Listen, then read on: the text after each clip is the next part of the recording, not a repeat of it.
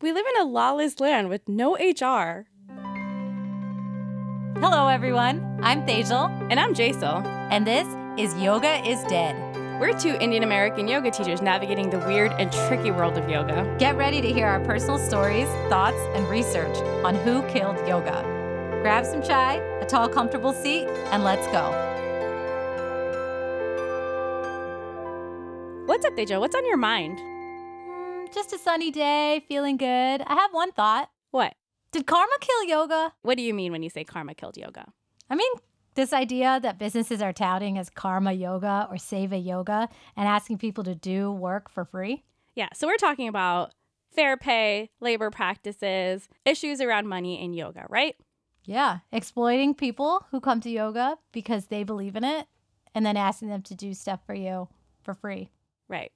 So we're calling this karma capitalism. For us, we're talking about karma in business settings like yoga studios that are really exploiting free work, free right. labor. You know, traditionally, karma yoga is a path of purifying our heart and counteracting the influence of egoism. So it's written in the Gita that karma yoga is performing one's own dharma or ethical right action or righteous duty. I don't know how that relates to mopping floors and giving classes for free and stuff. We're talking really about the mutation and mix up that comes from businesses who are profiting off of free labor or other unfair and unethical business practices using the guise of karma or seva. Karma is about choice, and there can't be any expectation or attachment to any outcome. The way studios are pitching karma yoga to us creates scenarios in which we begin to expect an outcome. For example, I'll work at the studio in exchange for free classes. This isn't karma yoga because there's an expectation of free classes. True karma or selfless action comes from acting without expectation of receiving anything or of having any impact at all. So, the more yoga you practice, and we're talking about the internal work and practicing the yamas and the niyamas, theoretically, the more compassion you have for self and others. And you start working in service to others through your own personal choice. And that's the key to what karma is. It isn't when someone asks you to do something for them in exchange of goods or services, that's bartering our paths are truly different, then our own righteous duty or ethical right action isn't going to be the same thing to get to that place of liberation or nirvana and enlightenment that the yoga practice essentially tells us we're working towards. And then there's the idea, the Hindu idea of dharma too, right? That you have to like hit these certain landmarks in your life as a householder, not as like a yogi that went off into the woods, but if you live the life of a householder, you're supposed to raise a family, earn an income, and then at the end of your life, you're supposed to do some selfless acts um, in your retirement ages. In the current yoga landscape, we see studios asking for teachers and staff to do unpaid work under the guise of karma yoga. Studios hold the power, and because we are manipulated to believe this is part of the spiritual practice, we feel good about it, at least in the beginning. Let's be clear studios are capitalist enterprises, and they are nothing like ashrams. Many ashrams, for example, have work exchange programs that provide lodging, meals, education, and other community based support and activities. Here are ways that studios are taking advantage of people spiritually in order to receive unpaid labor having them teach unpaid charity or donation based classes, unpaid front desk or admin work, having them do unpaid cleaning of studios and mats, unpaid meetings and training times, and not including training for the different roles you expect teachers to take on, unpaid consulting or marketing work no guaranteed contract, no guaranteed hours, no autonomy over scheduling as an independent contractor. Minimum wages are not guaranteed. There's no clarity on employment type or pay or benefits. Usually, there's no additional benefits outside of pay. There's no labor union, no oversight for fair pay and equity, essentially, no governance at all, and tons of people opening up yoga shops without a realistic business plan and feeling pretty damn good about it because, you know, karma. we know that's a lot, but no fear. We're about to dive in, complete with our personal horror stories and all. First, let's just say right off the bat yoga teachers, if you're contemplating opening a studio, don't open a business if you don't have the capital investment to pay staff, even when no one shows up for class, period. Your instructor showed up, your instructor carved out that time. Why isn't that worth something when they're willing and able to engage? Don't open a studio because someone told you you're a good yoga teacher, girl. Shit, even if a hundred people said, you should teach yoga, don't open that studio, Becky. Don't open because you're tired of everyone asking when you're going to open a studio. Seriously, people, stop asking yoga teachers when they're going to open a studio. That's like asking a university professor when they're planning on opening up a university. And seriously, if you can't pay your teachers, why are you opening up a business? Studio owners, consider this a PSA. Your employees are your product. If you think you're selling yoga, you're wrong. You're selling yoga teachers. Without the teacher, there is no product. And people come to your classes not just for the yoga, usually not for the yoga at all. They usually come because of the personality of the teacher and the way they instruct, their speaking voice, their mannerisms. We know a lot about our students and we care. But if our manager doesn't see that, we don't feel valued. Right. And the business ultimately will fail because they don't realize the model of the business they're actually running to begin with. Jaisal, let's start with your great story about contracts. I remember when I first heard this story, Jaisal, I could barely believe it. So, some of you might know that I was working for a teacher training. And let me tell you how this t- teacher training worked. Well, first, why were you involved with their teacher training? Did you have a relationship with them? I did. I had done a training there myself, and I knew one of the directors of the training, and the, one of the directors had asked me if I wanted to step in and teach. So they invited you. They invited me. Amazing. Great. But the way it worked is there was no contract at any point in time. I basically received an email a couple of weeks before, and I would just show up. And there was no talk about pay. There was no like negotiation of pay or benefits. They basically decided what they were going to pay me, and they paid me. And I trusted them to pay me, and they did, luckily. When it comes to this teacher training and me teaching on their staff, what was interesting is that eventually they tried to take advantage of my employment. I had actually generated a lot of profitable ideas for them, stuff that I gave away for free without any compensation. And I didn't expect to, I just wanted to be a team player at the time. Guys, in between the lines here, that's called consulting. People get paid for that outside of the yoga industry. Go on, Jaisal. well, yes, exactly. So I was consulting and I was giving them a ton of marketing ideas because they claimed that they weren't doing as financially well as they wanted to or needed to. Um, so, in being a team player, I gave this idea of why don't you take some of your classes online? Meaning, you have all this material, you're already teaching a 200 level 200 hour base level training and you have so much more material. Why don't you expand on some of that and go online and sell some classes uh, to your already existing audience? They loved that idea. I thought we were going to have a discussion about it, meaning I think they had asked me if I was interested in helping them out filming those classes. And so I was under the impression that we were going to have a negotiation about terms, like how many classes, how many hours, what the compensation would look like, who was going to own the content, the copyright, all of that. Um, instead, a few months later, me and the entire staff get an email. So this email was sent out in November of 2018. And it reads something like As you may or may not know, we got a lot of students who need another option for making up their missed hours. They move right after the training, get sick, etc., and it really stresses them out. So we're in the process of trying to create a makeup hour option for the students that is low cost and accessible. We are doing a trial run offering them more bookish lectures online with some supplementary material exercises to do after. The plan is to just record lectures and then post them onto a secure platform where they can then pay a small fee to watch the video and then do online classes through open learning. So the studio is planning on collecting some money from the students. Just a small fee, though, Jaisal. Mm-hmm. Mm-hmm. Kind of like a correspondence course. The other director and I can manage online activities, but we need your lectures. I, so, I know some of you have already signed this release, but I would like to have updated versions. Meanwhile, I had never gotten this release before. This was new information. I was shocked to even be reading this email.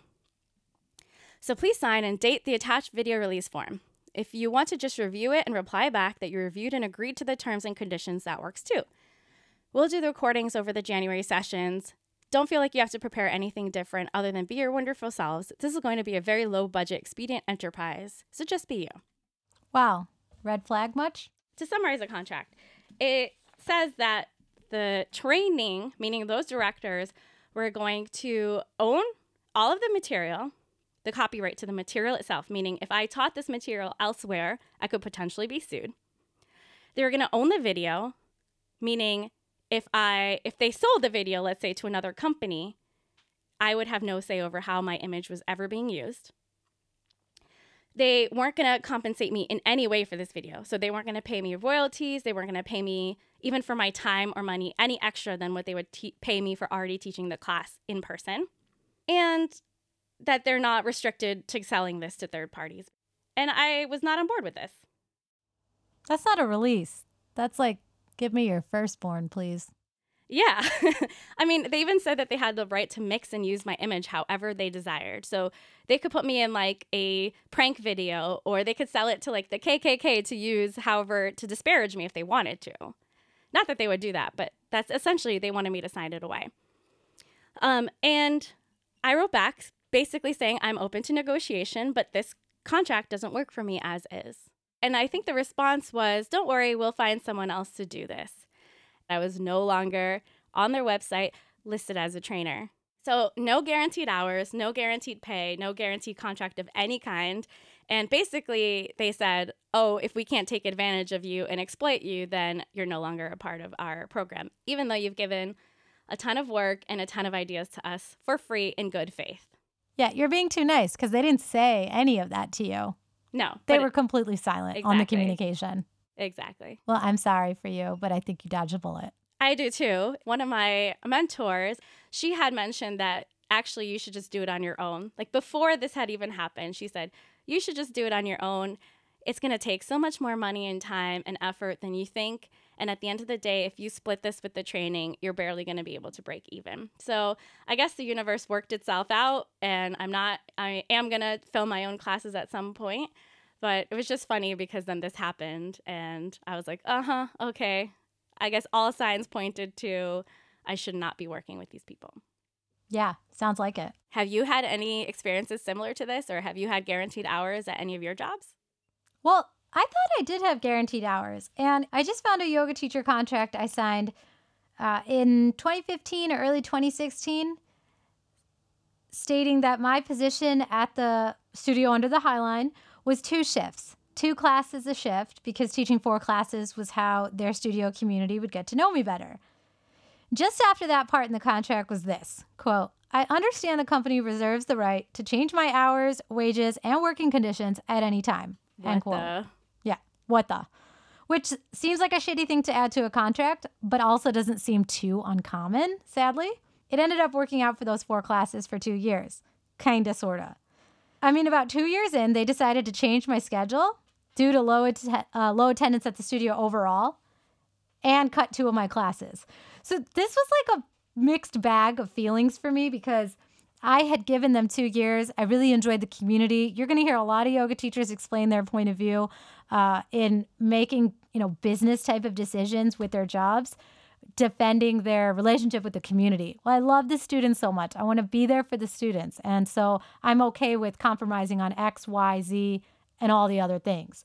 So at the point in time where they decided to cut my two classes, they said, unfortunately, we can't give you any more than, you know, this week's notice. So next week, you're SOL for those two classes. I was able to fill the time with some other work and I was getting paid per head. So I was traveling to the studio for two years, teaching four classes, getting paid based on attendance in their classes. Attendance in my classes got lower, as well as every other class at the studio. And this was due to some other factors based on the management. Prices had changed a couple times in one year. It was already a hella expensive studio to practice at. And it wasn't very stable in terms of staff. And the students could feel that uh, shakiness. True of any company where there's a lot of turnover. Yeah. You know, people are going to ask questions and they're just going to feel a little uneasy. So at the time that they gave me notice that those two classes were going to be dropped, I was sad, but I had found something to cover it. The students hated the change and complained, rightly so. After a week of those classes being off the schedule, the manager asked me to take back the classes. yeah. Well, guess what? This yoga teacher doesn't have the privilege of not working. So, like I said, I filled that time with other work. And of course, that's bittersweet. I had new work, but I was missing those students and I had been with them for two years. When it came time to meet with the owner, I said exactly that. I don't have the luxury or privilege of not working. So I had to fill some fill my time with work. So Tejo, this was an at will contract though, right? Yes, exactly. Their contract and employment at will section. So this is something really common in contracts that I'm not sure people understand all too well.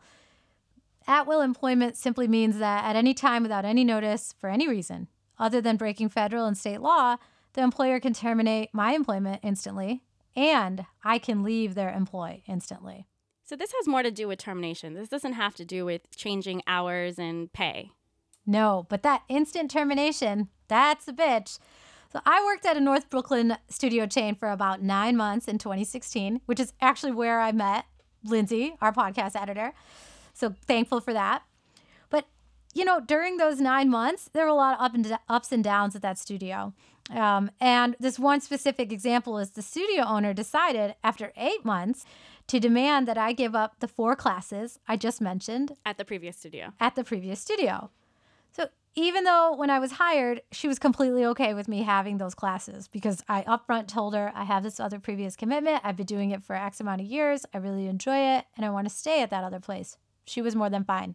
In that moment, rather than continue to work out a schedule for me that accommodated my four classes at the Chelsea studio, she kind of dangled her TT graduates in my face, saying, If you're not willing to do this for me, I have people that will. And this is like a common thing in the yoga community, right? Like completely devaluing their employees, basically saying, If you don't do all the things I ask of you, no matter how outrageous, you'll be replaced. Yeah, we'll just I'll just swap you out for that next yoga teacher. Someone once told me this is New York City. You can just throw your arm out and you'll hit a yoga teacher which might very well be true, but in other industries, right, there's some sort of like laws or labor unions or something protecting employment. We don't have that in our community, do we? No. So she showed up to one of my Wednesday evening classes, asked me again to quit, to which I said no. I've been at that other place for two years and I definitely need the money. And she said, okay, then that class you just taught here was your last class. Your login and password will be disabled tonight. So just on the spot, at will terminated. Yeah. Now that was traumatic for me.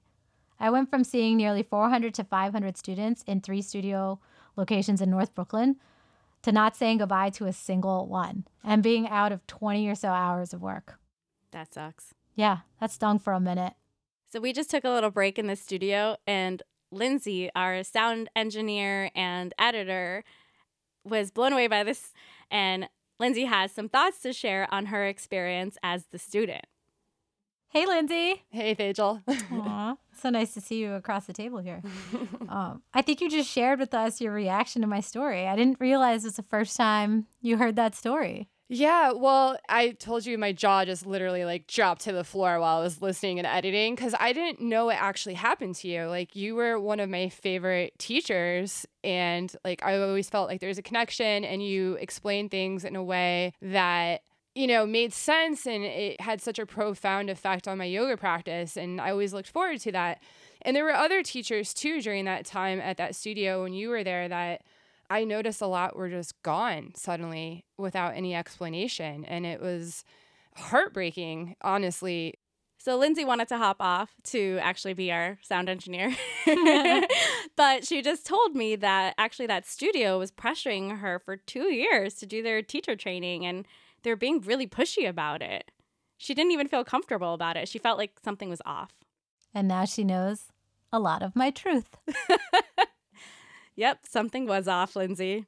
So let's continue on with our list from earlier minimum wages that are not guaranteed, no clarity on employment type, and no additional benefits, rarely outside of pay.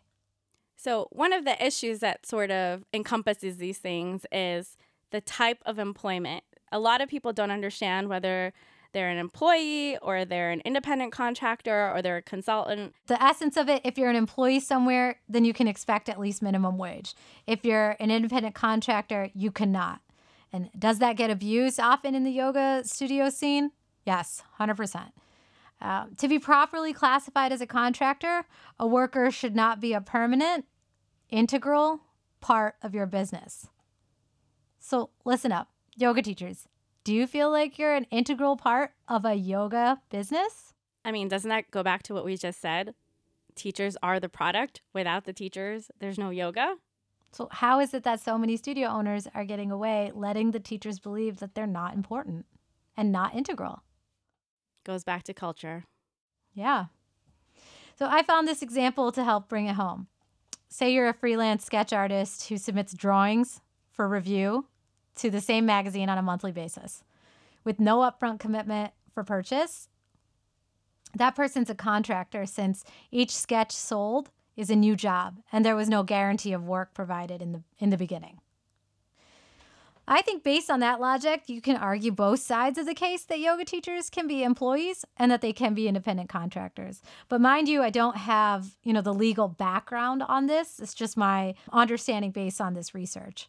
So like if the business cancels class because no one shows and you're an independent contractor, the business doesn't have to pay you for showing up because there was no guarantee of work initially in the first place.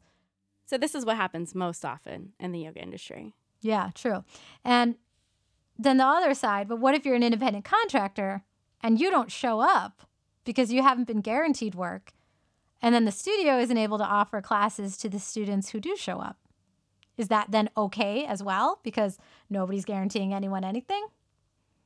So, either way, I think it's worth getting more clarity. It's in the benefit of the business to clarify this as well as the benefit of the employee or the yoga teacher, however you want to classify them. So we can get into the weeds a little more because actually, when you're doing these uh, classifications and you're misclassifying, like telling a teacher they're an independent contractor when actually you need them to have the business at all, there are some penalties to that. So, when an employee is misclassified as a contractor and the situation is brought to the attention of the government, because it can be reported, uh, the business can be fined big time and required to back pay.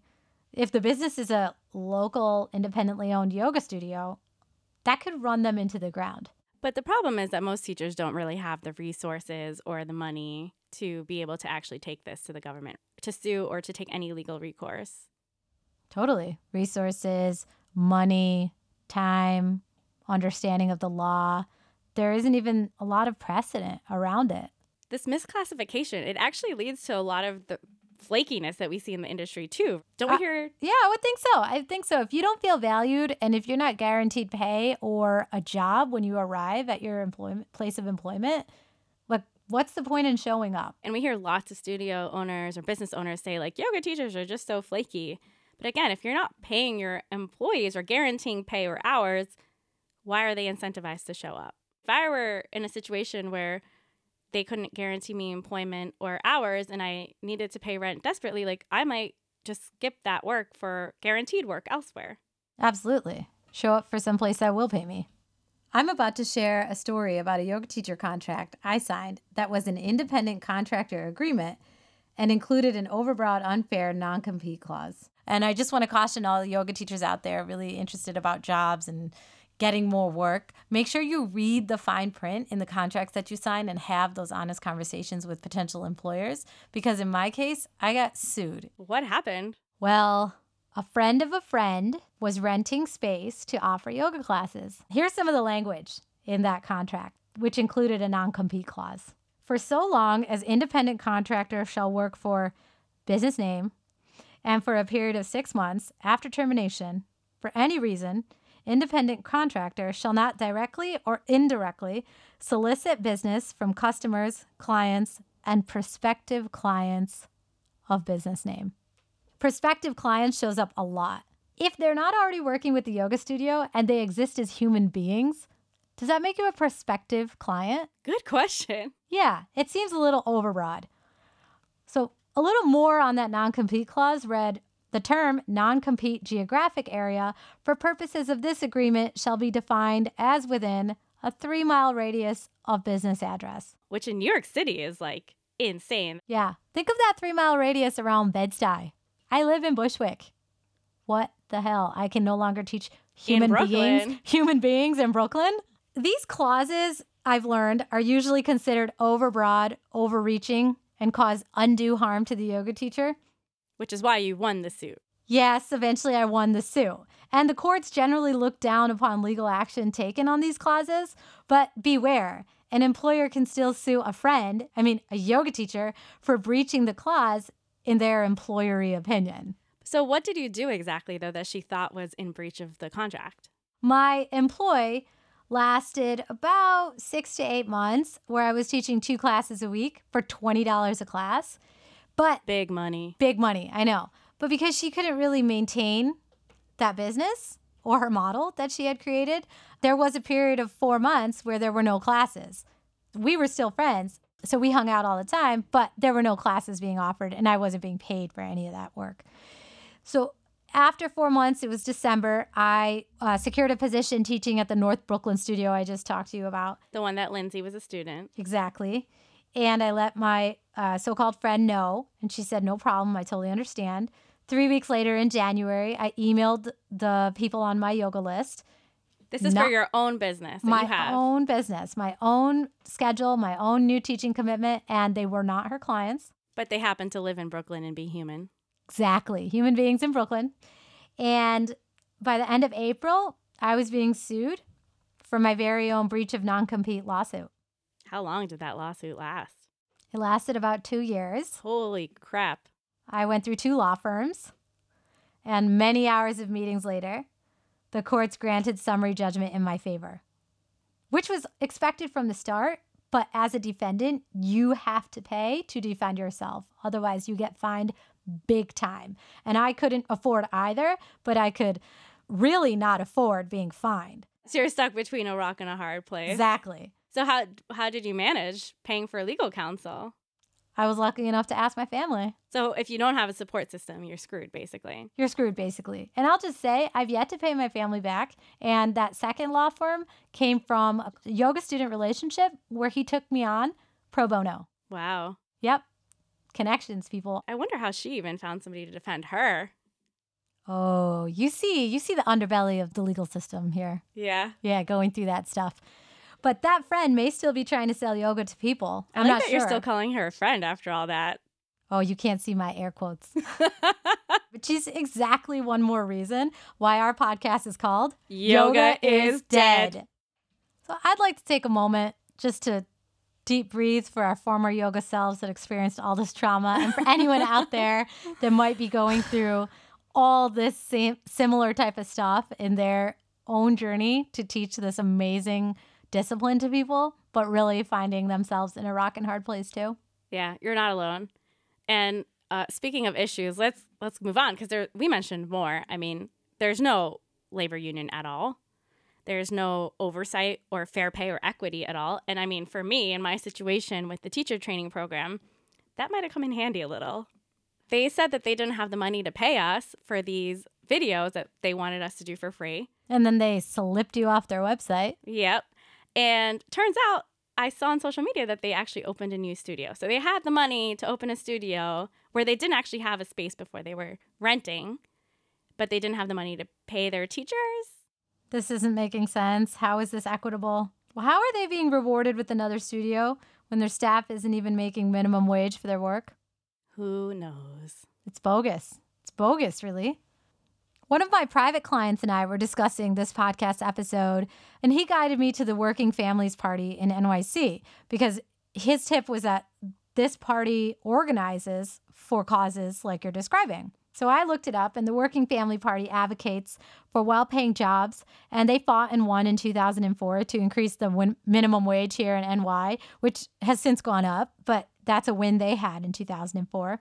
And now we yoga teachers, we don't have to up and change our political party designation to see progress, but we can simply organize to communicate our needs. So if employees are unhappy about conditions with the company they work for, they can petition to join a union. They ca- they can and you don't even have to get that far to the union stage. If the petition drive is successful, then management has 1 month to meet with the workers or the yoga teachers and determine what the grievances are and then one more month to implement changes. So essentially, you can work to redistribute power that the well meaning love and light touting studio owners tend to lord over the staff with statements like, I'd love to pay you more. The studio just can't right now. We can't afford you. If we pay you more, we'd have to pay everyone, et cetera, et cetera. Ultimately, our stance is that yoga teachers need to be paid for doing their job. We haven't even gotten to bartering. And it can be considered legal if both the studio and the teacher or front desk person, whoever is bartering, both report on their taxes. But how often do we actually see that? We often see front desk people working for free in exchange for classes with no one reporting that this is taxable income. On the teacher side of things, we hear a lot of guilt and emotion around this whole idea of money, right? Money is considered evil. We're conditioned to think that yoga teachers shouldn't make money.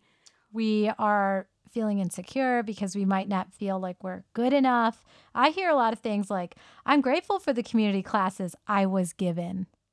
In the beginning, I didn't feel like I was ready to teach on the staff. I think yoga should be free, so I was happy to do it. I feel guilty asking to be paid to teach.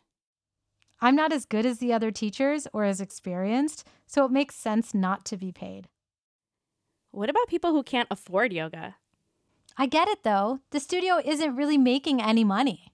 Let me tell you why these thoughts are problems. If you don't feel good enough or ready after a teacher training to do the teaching jobs, isn't that the fault of the training?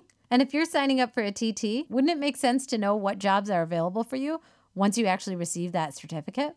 And when it comes to feeling prepared to teach at a new space, why aren't you receiving any paid training to feel good enough to teach there and be part of the team? I want to go through some of these statements one by one. We hear, like, I'm grateful for the community classes I was given. Your worthiness is not based on how you feel. If the studio is asking you to teach or offering you space to teach their community, you deserve to be paid, community class or not. A lot of people have said to me in discussing this topic in particular, I'm really happy I was given a community class. I don't think that I needed to be paid. And I say to them, Were you being supervised when you offered class to a community of students? No. Well, how could you be sure that you were doing the right thing for those com- that community of students? I don't know. So you were acting as an employee, preparing to teach class. Nobody was watching, supervising, Evaluating. evaluating, mentoring, and you're happy not being paid for your effort? And then, usually, in my experience, there's no like end date to this. For us at that studio under the High Line, they had asked us after that anatomy training to teach community classes until the studio owner and manager could separately manage to make the class. Part of why I didn't teach there is because there was no end in sight. I had been teaching community classes for three months, and the studio owner still wasn't able to make my class, and she couldn't nail down a date for me. And I thought, well, how long do you expect me to keep teaching free classes? There were more issues there too. They when I asked them what the pay rate would be, if if and when I finally got on the schedule, they wouldn't answer my question. When I asked them what additional benefits were, they wouldn't answer my question. I basically felt it was unprofessional. I'd never been in an interview setting outside of yoga where the terms weren't clear and it wasn't a two-way interview process to see if the fit was right. And then you can ask me the same question like, why did I actually do the community classes and then go on to teach there for two and a half years? I fall into one of these statements we just mentioned. Uh, I think I needed the experience. I had convinced myself that I wasn't as good as the other teachers yet. So it made sense that I get to do dry runs every so often. But at the end of the day, I was teaching classes in a studio for people who were donating and paying to come there. It also begs the question why didn't you feel ready? You had a 200 hour under your belt, you had a 300 hour under your belt, and you had just taken their anatomy training specific to that studio. So, Another 100 hours. yeah, so why didn't you feel worthy? I think it played on my insecurities. I think the examples from our White Women Killed Yoga and being told, no, you're not right. You're wrong. What you've learned isn't correct. Also, I thought I have a few months to spare, which really, who does, uh, to offer these classes and get better at it. And then, yeah, I'd like to teach here. Honestly, I didn't get treated that well. I stayed there for a lot longer than I should have, but hard lesson learned, and I still learned it if you took their anatomy training and you had all these hours of training under your belt and you didn't feel ready, what does that say about teacher trainings? This whole yoga should be free business, and I'm not comfortable asking for pay on something so spiritual that changed my life so much. Jesal, can you talk about this a little oh, bit? yeah, I, I'll go on a rant on this. And actually, I have a little story.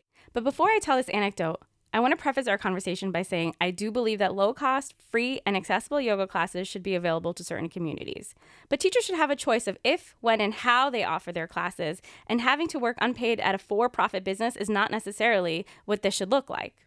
As an example of that, I volunteer for a nonprofit organization and we fundraise so that we can provide free trainings to low mobility populations who need yoga and can't necessarily pay to do the whole training. And I volunteer my time, but it's my choice. I give the time, effort, and services I feel that I can give, and it's under the label of a nonprofit. So, my anecdote is that an Indian woman contacted me to teach her and a group meditation. And she didn't have the group, she wanted me to create the group for her. But when I told her what my rate was, she basically scoffed at me and said, well, you should charge for poses and asana. I get it, but I don't think you should charge for meditation. It's too spiritual. I hear this in the industry all the time like, why are you charging for yoga? Yoga should be free.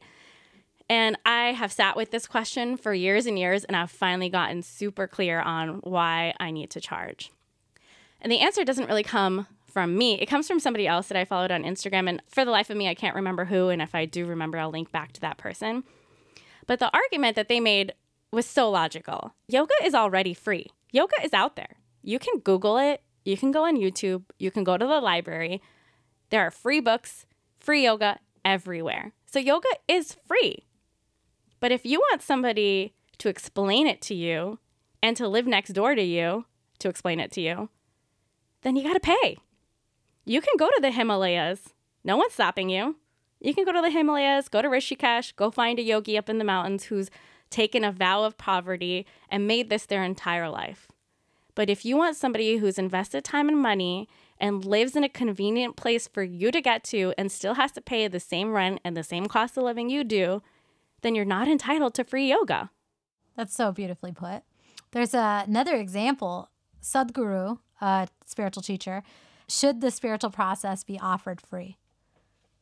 Essentially, he says the spiritual process has no charge. Spiritual courses do. Right. Anybody can be the Buddha and sit and meditate and find nirvana. No one's going to charge you to do that. In the city, though, he says it costs. Even here, where their where their ashram is, if you don't want to pay, if I do it in a slum, will you come and attend the program? No. You want it in a five star hotel, but you want it free. At one time, they did offer the programs free, but then people were walking in and out with total disregard for the whole thing. Most people, unfortunately, he says, don't value their word as much as they value their money. So people coming should pay depending on the venue and logistics. And the same logic should apply to the pay for the people providing the process. And now we're going to hear all these counter examples. I know all these like trolls that are like, well, all these yogis who gave up their material possessions and are teaching yoga for free, like you should do that too. And it's like, again, if you want it convenient, you, then you're not going to expect a yogi in the mountains to do that.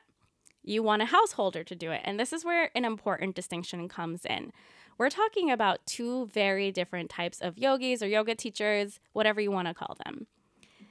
And it kind of requires a little bit of a history lesson. When we look at the history of yoga, it's not considered mainstream part of Hinduism or Hindu culture It just wasn't. Like most of the yogis, and again, there are exceptions to every rule because India is super diverse, but most yogis back in the day were considered outside of the mainstream householder, and therefore they would give up their lifestyle, they would give up their material possessions, go to the mountains or go to some remote location and dedicate their life to this and teach for free. But also, it was a culture that supported this. There was a culture that supported begging. It was expected that if a yogi came to your house and begged for food, that you would give them food. A reference I found where they could specifically ask for wheat, but I'm sure culture to culture it varied. So that was one model of care, right? There's one social model that supported this type of yoga, the give up your possessions and work for free. And in exchange, society will take care of you because this is the fabric of our social structure. It's understood. Many years later came this idea that householders should also practice yoga. There are exceptions to every rule, but when we talk about mainstream yoga, householders doing yoga is a more modern concept. And so householders still have to make ends meet, which means they have to make a living. And that money is not considered evil, that they still need to provide for themselves, their children, education, food, whatever. And so we have to look at these things very differently. And then we have to take all of that out of the context of India and bring it into the West, where there is no social structure of giving to yogis. If a man dressed in orange robes came to your apartment door and asked you for food, you'd probably think he was crazy and call the cops. Yeah, absolutely. You have to take things out of the historical context because that's what's happening with the times. They're changing. And the context in which yoga is being taught has changed dramatically. Dramatically. There's a studio structure, there's logistics, there's rent, there's utilities. Going back to that Dharma idea that like you pay for your education, you get married, you have children, then you retire, then you do seva. And it's on your own terms. You decide what those good, good works are going to be. So, the last thing we often hear around this whole concept is I get it. The studio itself isn't making any money. So, it makes sense to me that I'm not making any money. Or the idea of 50 50 pay for studio versus teacher. Again, no guarantee. And to that, I say, wait. Wait, wait, wait. Hold the phone.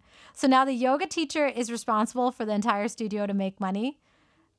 They are personally responsible for their specific students' social and personal calendars to ensure busy classes and full attendance. I think we skipped a whole lot of steps here. I mean, going back to your university example, isn't that like asking one professor to make enough money to support the whole university? Or to understand if the university is not making money, the professor's not going to get paid to teach his course? No. Yeah. That just doesn't that doesn't happen. And that shouldn't be happening the studio model should be the studio does the marketing and promotion and has the reach of audience so that the teacher can teach and get paid and do their job, right?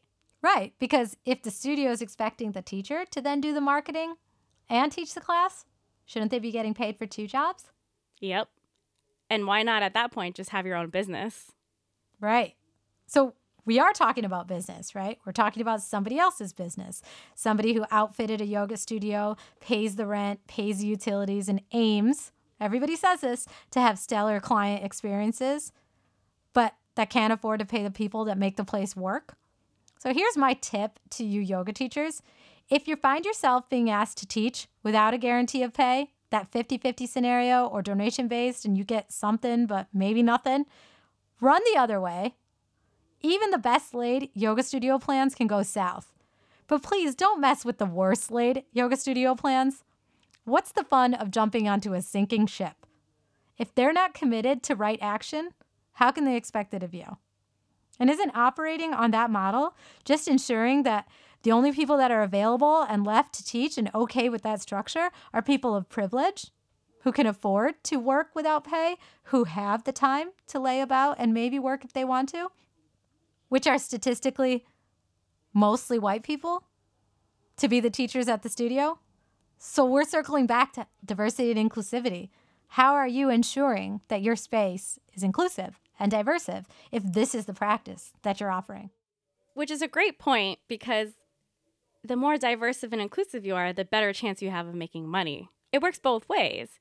And it's funny because at least in New York City, like almost every studio is teaching the same style of yoga. Like with slight differences, they're almost all teaching vinyasa or some really athletic form of hatha yoga. And they're all catering to the same crowd, the thin, able bodied white people. And yet, if they just diversified a little bit in their offering, in their target audience, they would find that the competition is a lot less. I mean, Tejal, what is that phrase that we hear all the time in this industry? The yoga industry is saturated. Right. And that's a lie. We know that. It's not saturated. Unless 100% of people are doing yoga or close to it, it's not a saturated market. There's always more people to reach. It just means a business isn't doing its job to market to more people. Right. They're not being inclusive and they're losing out. So if you need an excuse to get more inclusive and to get more diverse, this is it. We want to end this episode by talking about two scenarios of karma capitalism. One where karma capitalism is really an abuse of the situation, and one where it actually works out really well. I found out that a popular donation based yoga chain in New York City does a little bit of catfishing. And I found this out because I spoke to two of their current teachers. So after you've completed the studio's training, then they tell you the next step is to teach community classes. Okay, you might think. I would like to try a few of those. But then they tell you you need to teach between 20 and 25 community classes, typically one per week. And maybe after those 50 hours of free labor for them, with little or no supervision, you might get placed on the schedule. Maybe, but no guarantee. Now that sounds like the ultimate setup to me. Many people in the city practice here because it's so affordable and donation based. But I urge you, yoga students, ask your studio how they pay. Make sure you're comfortable with the pay structure because you and I both know when a yoga teacher is having a bad day and doesn't feel valued, that same energy can be felt and ruin it for everyone practicing. I know that we were going to go into a positive example, but I know we have one more example of catfishing, which is another popular hip hop based yoga studio in New York City where they do a teacher training and they don't actually train the students to teach at that studio. They give the 200 hour teacher training, and it surprises some of the students in their teacher training because they don't actually go into the model of how they teach the classes at the studio. So it's a classic example of you get a certificate, but they're not going to hire you. They're going to invite you to take a mentorship and pay, I think, several more thousands of dollars in order to be prepared to then get a job, which will probably take a lot longer than the months you took in training to pay back. I know that you have a great situation with a mentor of yours. Yeah, I would really love to take this opportunity to shine a light on one of my mentors, Juliana Mitchell at Living Now Yoga. So I met Juliana during my first TT and have loved her teachings ever since. I've studied with her for the past six years. So we stayed really close. I valued her opinion and advice. I listened to her a lot in the beginning and I questioned a lot of the things she was offering, and we had really good dialogue. And I recently completed a private mentorship program with her. At the closing of our 75 hours, she gave me a sandwich container and talked about what cheese sandwiches work best with the homeless community that she's discovered. And she asked me to, at least for the four sandwiches that fit in that container, to hand out sandwiches to those in need as ongoing seva. And up to me whether I could continue to do that or not, but to consider ways that I could incorporate seva into my life. She also recognizes seva as a personal choice and it's a personal path. You don't just dictate what kind of karma or seva you're going to do. And that's not part of an ethical business. If you want people to give back, I think most yoga teachers are more than happy to give back in whatever way they can, but it should be their choice what they can do and what they can afford to do. Yeah. And for her, she had the point of view that she didn't like to share about her seva because she knew she wasn't attached to any external outcome or reward by other people for doing this work. I think she's since changed her mind because she thinks it's a valuable teaching. So ultimately, we have to come back to our introductory question Did karma capitalism kill yoga? Yes. The mutated and mixed up definition of karma capitalism or karma yoga is killing yoga and creating harm to people. We hope that you continue to listen and learn about these issues we've brought up and start to affect real change for the yoga community that you live in. Now, the question's for you Did karma capitalism kill yoga? Hit us up on our Instagram handle at Yoga is Dead Podcast or email us at yogaisdeadpodcast at gmail.com. And as always, please support this work by subscribing and by becoming a patron. Patrons get exclusive member only content like extra videos, live conversations, Miss Yoga is Dead stickers, and things. You can sign up for as little as $2 per month, and the benefits build from there. Check out www.patreon.com backslash yoga is dead podcast. Thanks for listening. I'm Jesal. And I'm Tejal. And catch us next time on Yoga is Dead.